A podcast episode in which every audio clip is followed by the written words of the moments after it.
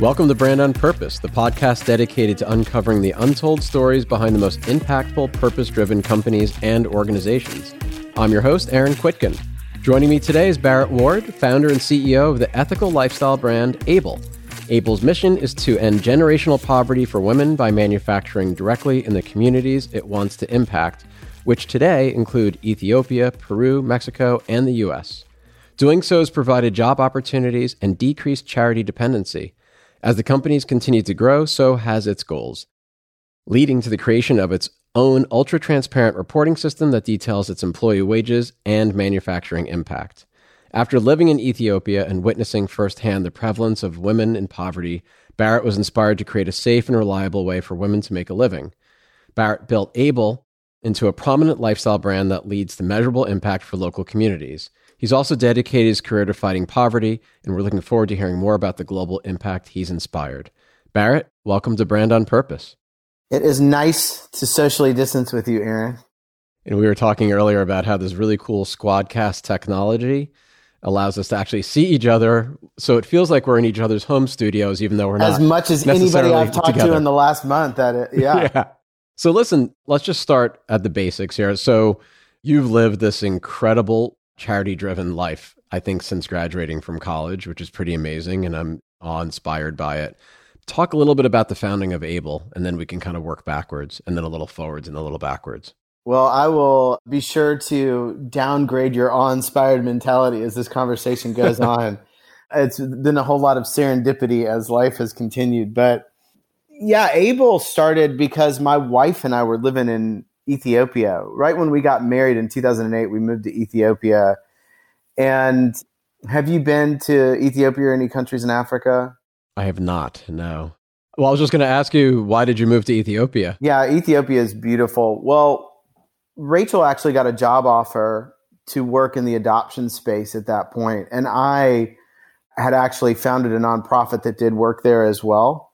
And so it was a real natural fit for us. I mean, it was scary as all get out. It wasn't like a decision of, let's just go to move to Ethiopia for life. It was something we had to really work through a lot. But we eventually felt, however they say, led or called or whatever it may be, to make that choice. And so we moved to Ethiopia. And to the point of how Able came about, I was there working with vulnerable women and children working with local organizations that did work, whether it be with orphans or women that had come out of the commercial sex industry.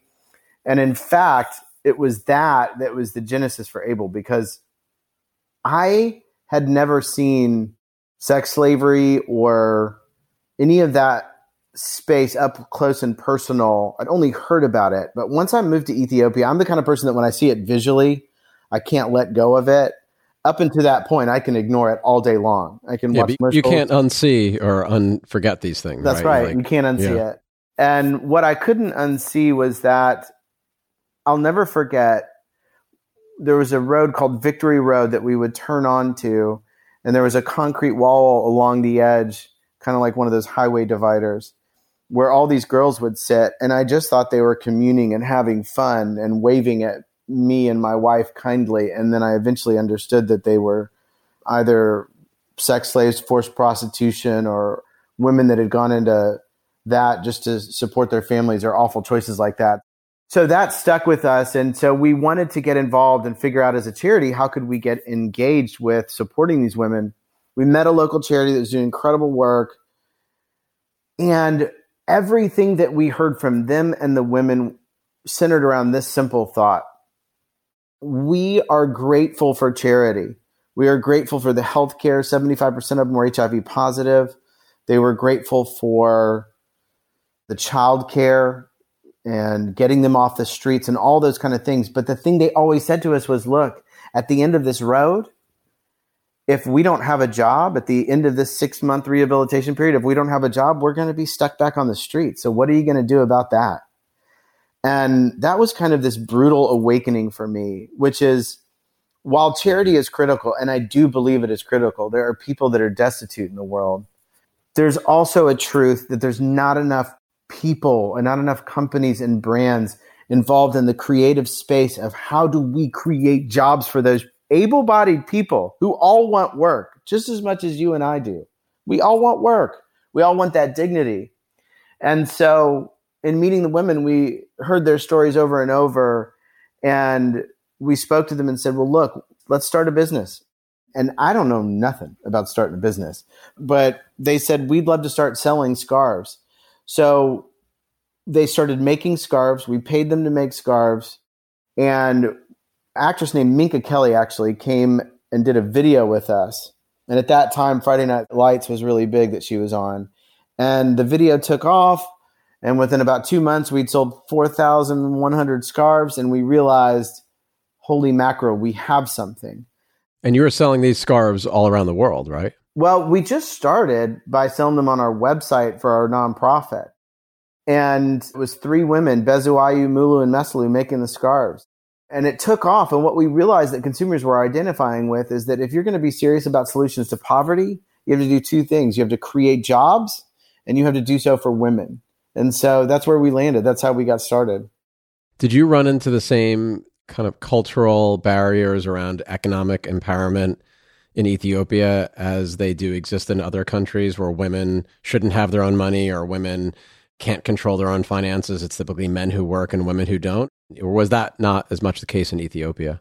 I would say that Ethiopia, in my experience, was pretty much on par with the rest of the average of the world. It's not an oppressive society by any means, but as you and I both know, there's also income inequality here in the United States. So I think the first jobs, most places in the world go to men.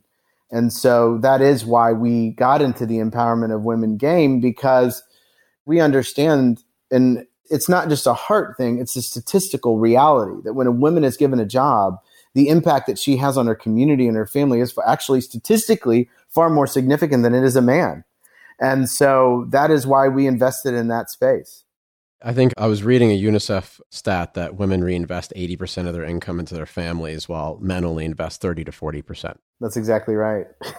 yeah. And I think we might have pulled that from your website. I'm not really sure where we pulled it from, but that yeah, makes but it's sense. UNICEF. Yeah, that's UNICEF for sure.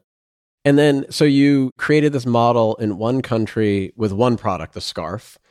Talk about how you scaled it to multiple products, multiple countries. Yeah. And this is the part where I hope to disappoint is the thought that there was strategy or some kind of brilliant vision for where we were headed just wasn't the case. We started selling scarves, and a woman that I know named Diana said, Hey, what if you tried to get them into stores and you came to the market in Atlanta and tried to sell them to stores? And I said, Well, that sounds great. What's market? And it turns out there's these markets all over the country that sell products to retail stores. And so we did that and it started to take off. And as I said before, what we really saw was is we were kind of at that front edge of consumers really caring about their purchase and that it was meaningful to them to have an impact on someone's life through economic empowerment. So it started to grow through that.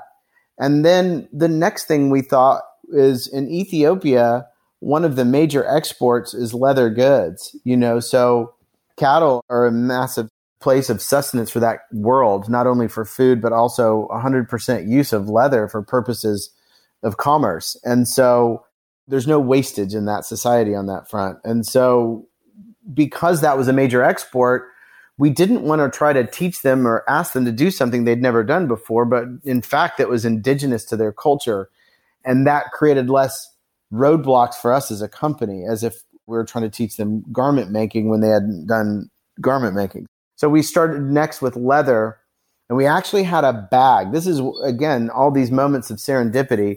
We actually had a bag called the Mamuye tote. We named after a woman at one of our manufacturers there, and that tote just took off. I mean, for no reason whatsoever than other serendipity. I don't know how to design my way out of a paper bag, much less a leather bag. But it turns out Julianne Hough posted about it. Jessica Alba was caught wearing it.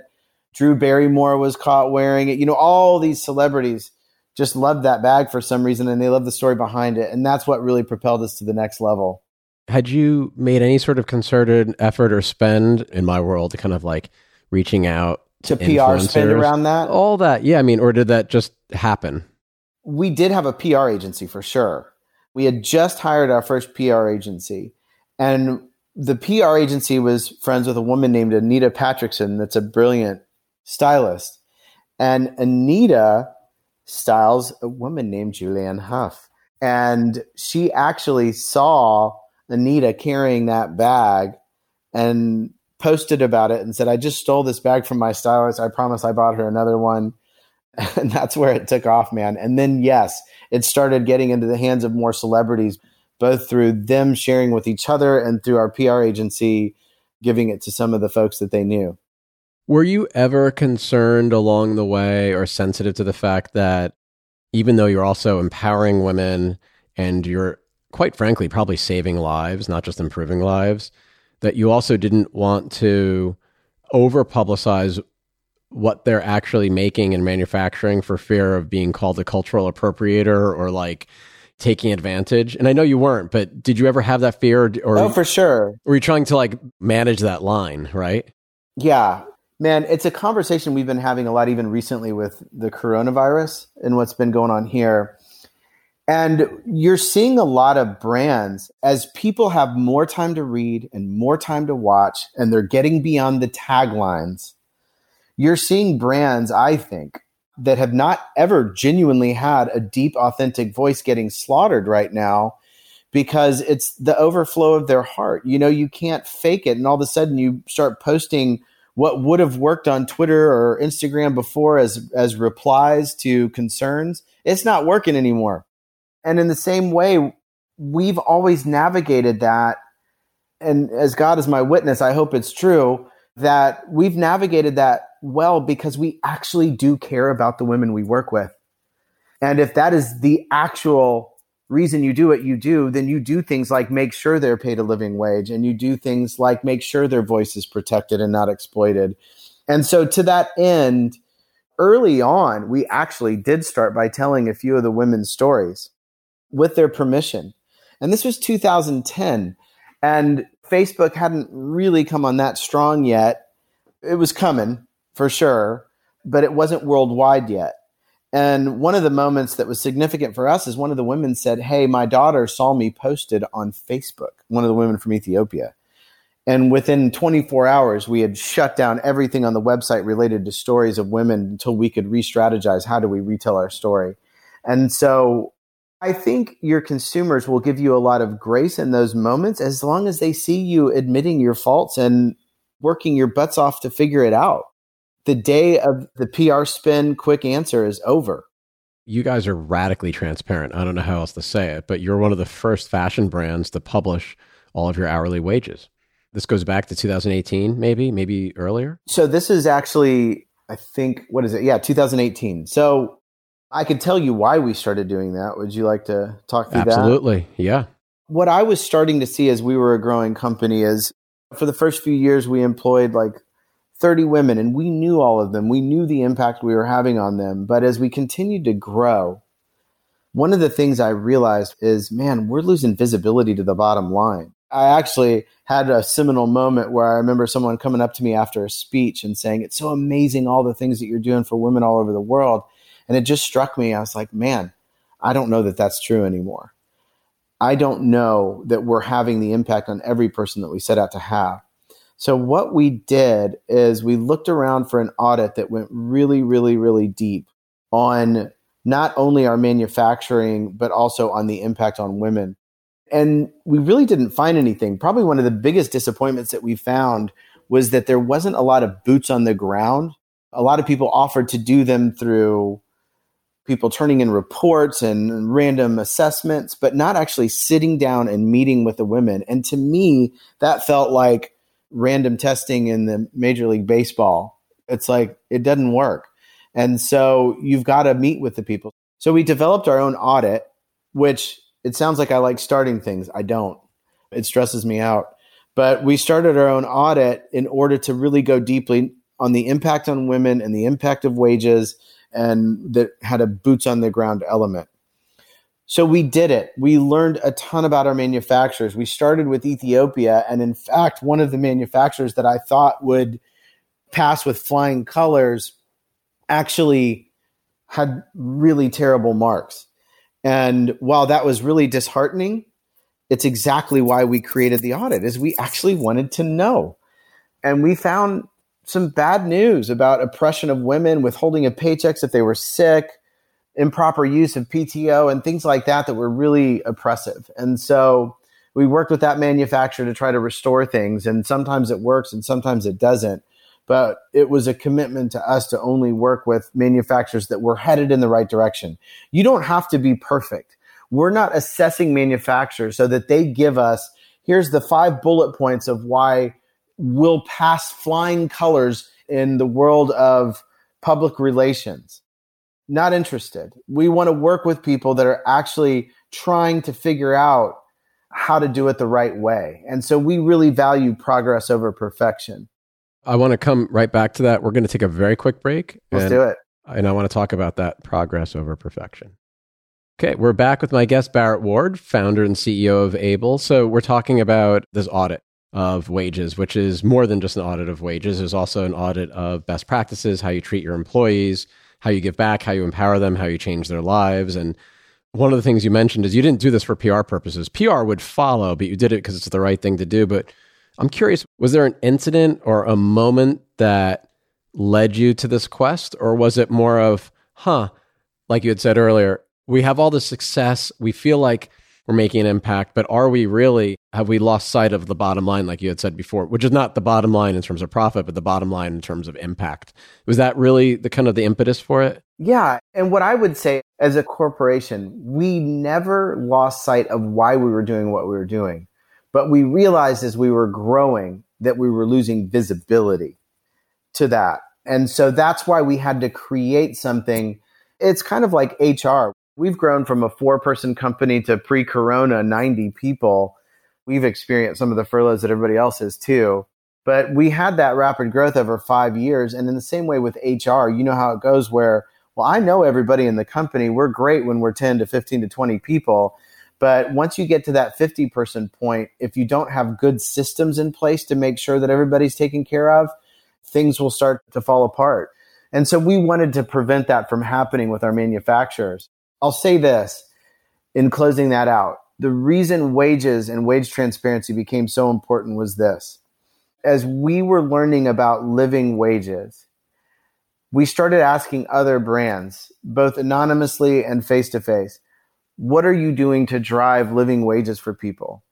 And we saw that this was by far the most ignored piece of employee care that there could possibly be. Everybody was moving towards helping the environment. And I think a lot of that is based on the fact that it's quick PR and that it is low cost. But there's nothing more expensive than paying your people well. And if anybody's seen that film True Cost, have you seen that film True Cost on Netflix before? No, but I'm actually looking to add to my queue. True cost. That's right. Everybody should add to their queue now. It's about the fashion world and the devastating impact on people that it has. It is the largest employer of women in the world, the largest industrial employer of women in the world. 75% of the people making our clothes around the world are women but only it's estimated that as few as 2% earn a living wage, which means they can barely make ends meet. So that means 98% of the clothes that we're all wearing are made by someone that can hardly make ends meet. So this to us became the silver bullet that we wanted to try to expose. So we didn't want to publish an average wage because that doesn't protect the person at the bottom of the wage ladder. Right. It's misleading. It's misleading. Bezos, he tried to push that storyline for a long time before Bernie Sanders kept pushing on them saying, hey, forget about your average wage. Your wages are below a living wage. And that eventually made them raise their minimum wage to 15%. And it was awesome. And so that's the same kind of pressure we're trying to place is to say, not an average wage, not the labor cost in your garment, but how much is the lowest person in your wage scale paid? Because if we know that information, then it protects everybody up from there. So that's why we started publishing our lowest wages because we want to move consumer movement. And I want to say this clearly. I've probably misused terms like PR or I, I sound like I'm against it. I'm 100% for PR. It's just doing it in an honest and authentic way. And I think that anybody that's strong in the PR world now understands that that's what you have to do. You have to support brand authenticity, not taglines.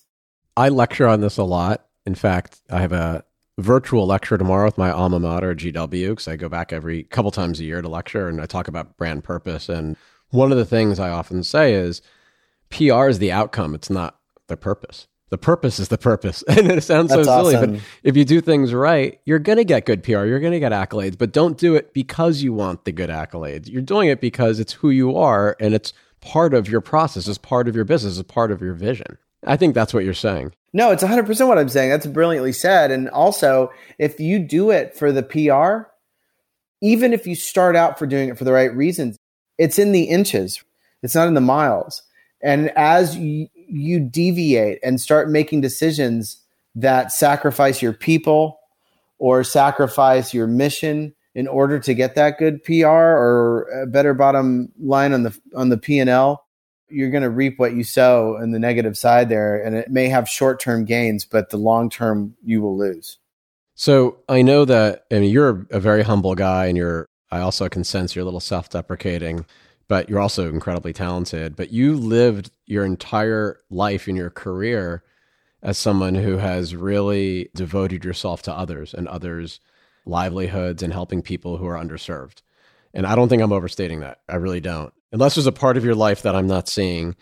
But talk to me a little bit about why. I don't say this in a challenging way. I, I, say it again out of respect and out of props because I try to be as generous with my time for others as humanly possible, while at the same time managing the realities of people have to, and systems and everything I need to support in the world. So, how did you get on that path and why? This is really funny because there is an earlier part of my story where the only thing I was trying to do for other people was exploit them. And so that was my 20s. That's everybody in their 20s. Come on. Yeah. Well, the point is, is I was definitely, I wasn't born with a desire, or I don't know that it's my natural DNA to try to help people. I mean, my 20s were mostly spent just trying to make that money. In fact, that's what they were. I mean, I was in sales and sales management, and I was good at it and I was making that coin that I wanted to make so badly because I knew that that would give me everything I wanted in life. And actually, it was when I was about 30 that I went on a trip to Peru and saw poverty for the first time.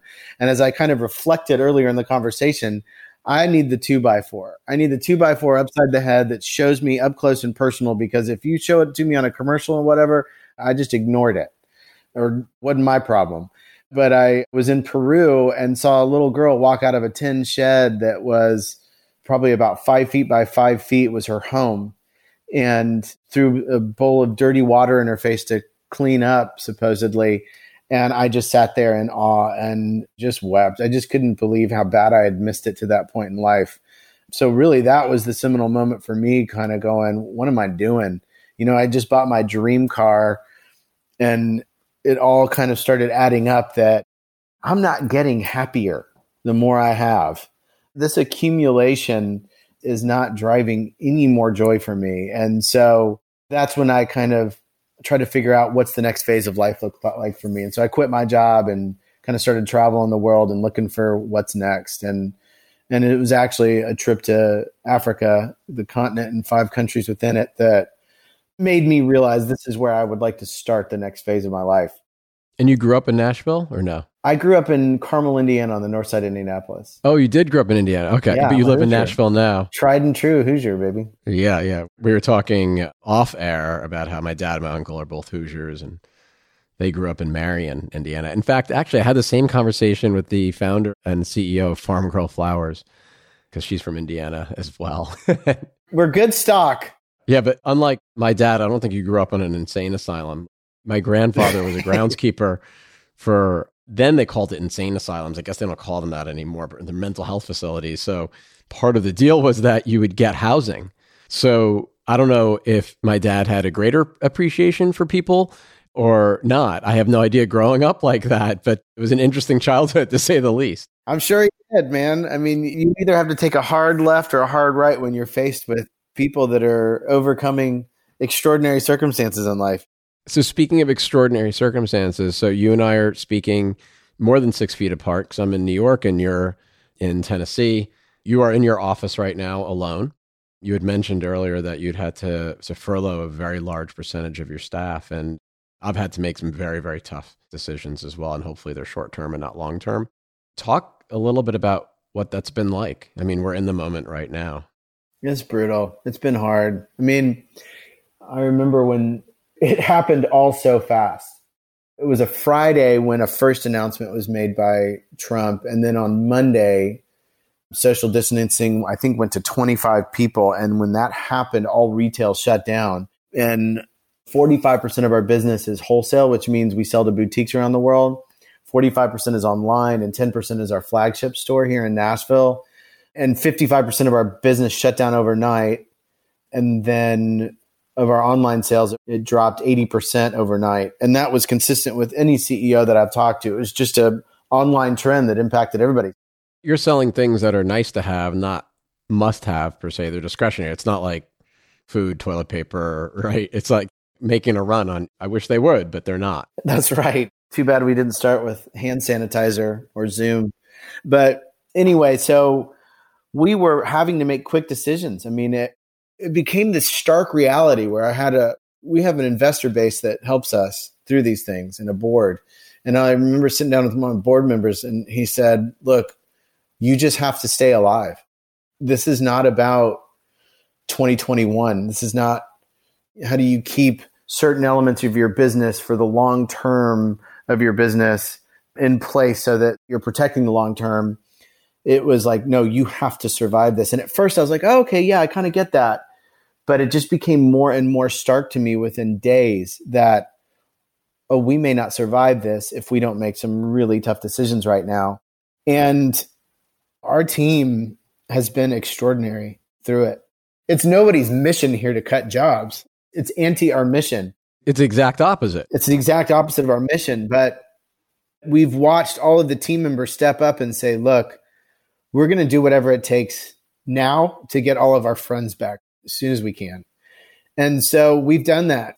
Everybody's toughened up and made really hard decisions. We've all take personal cuts as employees to our income but we want to get back our friends. That's where we sit right now is we want to get our friends back. So we want to get back to the 90 people that we are as able here in Nashville, Tennessee, which is, you know, our main offices, our manufacturing of jewelry. We work with women that have overcome some pretty extraordinary circumstances that make our jewelry and work all around our company. And then all our also our warehousing and fulfillment. And I'll just say this again, I'm not saying this to puff up on who Able is. I'm saying this because this is who our values are. And before coronavirus, we already had great benefits as a small company. We have a 401k for every single employee with a match. We have fully covered healthcare, 100% covered healthcare option. We have fully covered maternity. We have a $10,000 bonus or contribution if you're having infertility issues. And we have a $10,000 contribution if you need to adopt and every woman in the company is an owner. And we're 97% or 95% women here at Able, by the way. The only reason I still have a job here is because I'm the dude that started it. But otherwise, I'm pretty sure they would not hire me. I feel extraordinarily confident in that.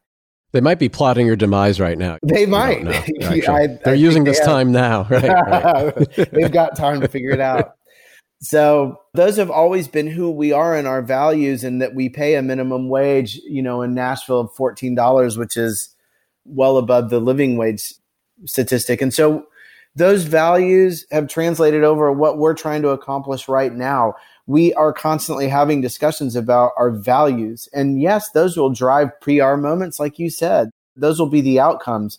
But decisions, like you're saying, that aren't ethical or trying to cut behind closed doors and trying to hide things from consumers, that'll become PR as well, just bad PR. And so we're having really, we just had a conversation before we jumped on this podcast of how do we try to figure out where to cut the right places in order to bring back people the, the quickest. I mean, these are really diligent conversations that we're having and also forcing a lot of creativity, right, Aaron? Like necessity is the mother of invention. And we're having to rethink everything as to how we communicate with our audience and even the type of company we're going to be post corona.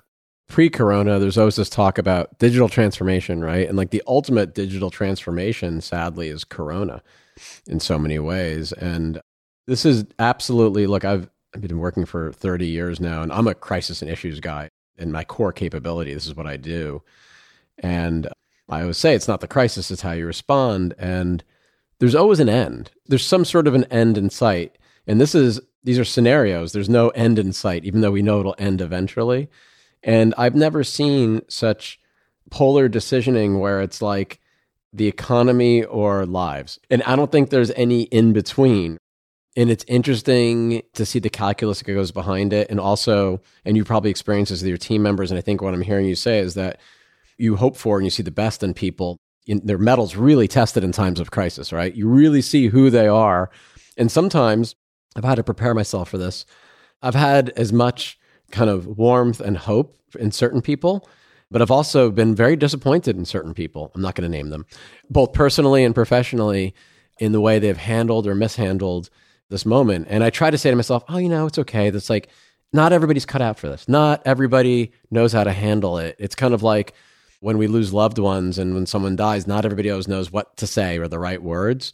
But except, and maybe I'll get over this over time, this is different. This is like, this is real character. Yeah, show your searching. values for sure. It's not about an awkward moment. No, it's not.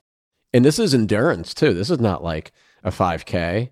I'm a long distance runner. I do triathlons and stuff like that. And like, I think of everything in endurance and stages and how you that like prepare your mind. This is something we need to think about. And you're right. It's not just about survival. At the end of the day, we're all having to make these decisions where we have to make certain sacrifices of certain individuals, because that's what we're doing, in order to preserve the whole, to preserve more people. And those are hard choices. And I don't know how else to say it. I just don't know how else to say it. We are trying to do some radical things. I mean, the first thing I would say in response to what you just said is I agree. I think there's an opportunity to give grace and still be disappointed in the way that some people or brands are handling things because I really do believe in this overflow of your heart thing. And at the end of the day, the most important thing to have as an overflow of your heart, probably as a brand, is humility. I mean, look, the thought that you have to be perfect before you can be honest is not only an impossible thing to execute, but it's also just not reality. We're going to make missteps. So if the presentation that you try to put out to the world is that you've got it figured out, man, best of luck to you, but your life is going to be really hard and hard moments. And so we always invite our customers into it and just say, look, these are our lowest wages. And some of them, for example, aren't above a living wage. And that's okay. Let's have an honest conversation about why they're not. And we're trying to get them there. When the entire industry is only at 2%, no, of course we're not going to be at 100%, but we're fighting for it. And here's where we are at. And here's where we're at along the way. And consumers, while it's a more complex message to have to follow, I think they would rather follow the complexity, especially in a time like Corona, when there's the bandwidth to follow the complexity, than the quick quip as to what we're being radical about or, or how we're being transparent with our consumers when it's not really that true. Yeah, and complexity is okay, nuance is not.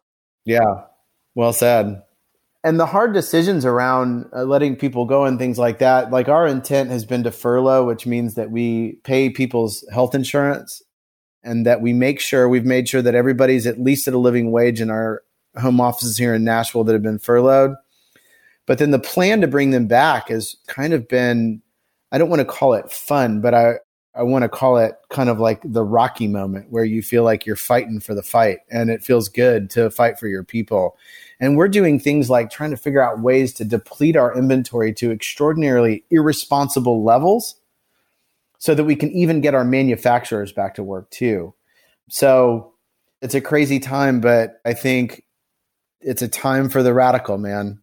It is, but I've always believed, and I believe now more than ever before, not to be all like weird and spiritual or whatever, but like if you follow your heart and if you lead with empathy, not apathy, and if you focus on your values and your first principles and all those things, the reason why we are entrepreneurs, eventually there will be a dividend for everybody that you're trying to champion, that you're trying to protect. It's just not instant. You have to have patience, but it's coming. The yield will be there. It's just not right now because you can only control what you can control. You can't control the now. You can control choices you make now in order to preserve yourself for the future. And that's kind of what gets me through. And every day is a new day. I say, like, some days, literally days in a row, it's like somebody just gut punching you, constantly just pummeling you. And then you've got some good days too. it's like, it never ends. Yeah, I've definitely had them. I've definitely spent days in fetal position on the bathroom floor for sure. But you know, this time has been different for that. It doesn't feel like gut punches. It feels like something that's so far out of our control it's not been stressful for me. It's actually just been incredibly sad to see what's happening. But the only addendum that I would add to what you say, which I totally agree with, is that there will be dividends down at the end of this road.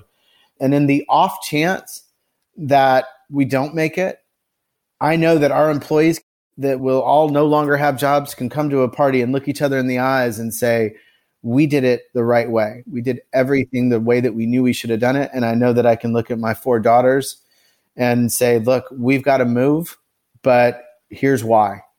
And I'll always rather stand on my principles and fail than make a sacrifice and win in the short run. Well, I like what you said before, too, when you talked about you don't have to be perfect, you have to be honest. I think that is something I've been saying for a while now, which is I let people know, I ask for forgiveness early on. I'm like, you know, we're going to make some mistakes. Just understand that our intent is pure, our intent is honest. It's not to try to make mistakes or to, to ruin anybody's lives. It's actually just the opposite, but we don't have all the answers. We're just trying our best and just give us some space, you know, give us some room. And one of the things I think is really important is that people know how they can help you by at least going online right now to help you deplete your inventory. So yeah, yeah. Can you share for us your web address so we can do some shopping? Yeah, we used to be called Fashionable when we first started, and then and it was Fashionable, and then we just changed to Able. But we've kept the URL all this time, unless somebody wants to donate a very expensive URL to us called Able. It's livefashionable.com, or if you just Google Able, local and global, you'll see it come up because we work with women both locally here in Nashville and around the world. And so that's why we're called Able Local and Global. Well, I am going to go on this afternoon as soon as I get through a few more meetings and calls. And I really appreciate you donating your time during this time to speaking with us and offering some pearls of wisdom, which I think are awesome. And I wish you and your family and your company all the best. And I know that you'll be back online soon. And I appreciate everything that you do. Thank you so much, Aaron. I've enjoyed it. This has been an episode of Brand on Purpose with Aaron Kwittken, the podcast dedicated to uncovering the untold stories of entrepreneurs and senior leaders who make it their brand's mission to do well by doing good. Special thanks to our amazing team, including the voice you never hear, producer extraordinaire Lindsay Hand, and the always on point associate producer Katrina Walkley, who touches every aspect of this podcast. Learn more about our show at brandonpurpose.com, follow our Instagram at the Bop Podcast, and learn more about our host at aaronkwittken.com.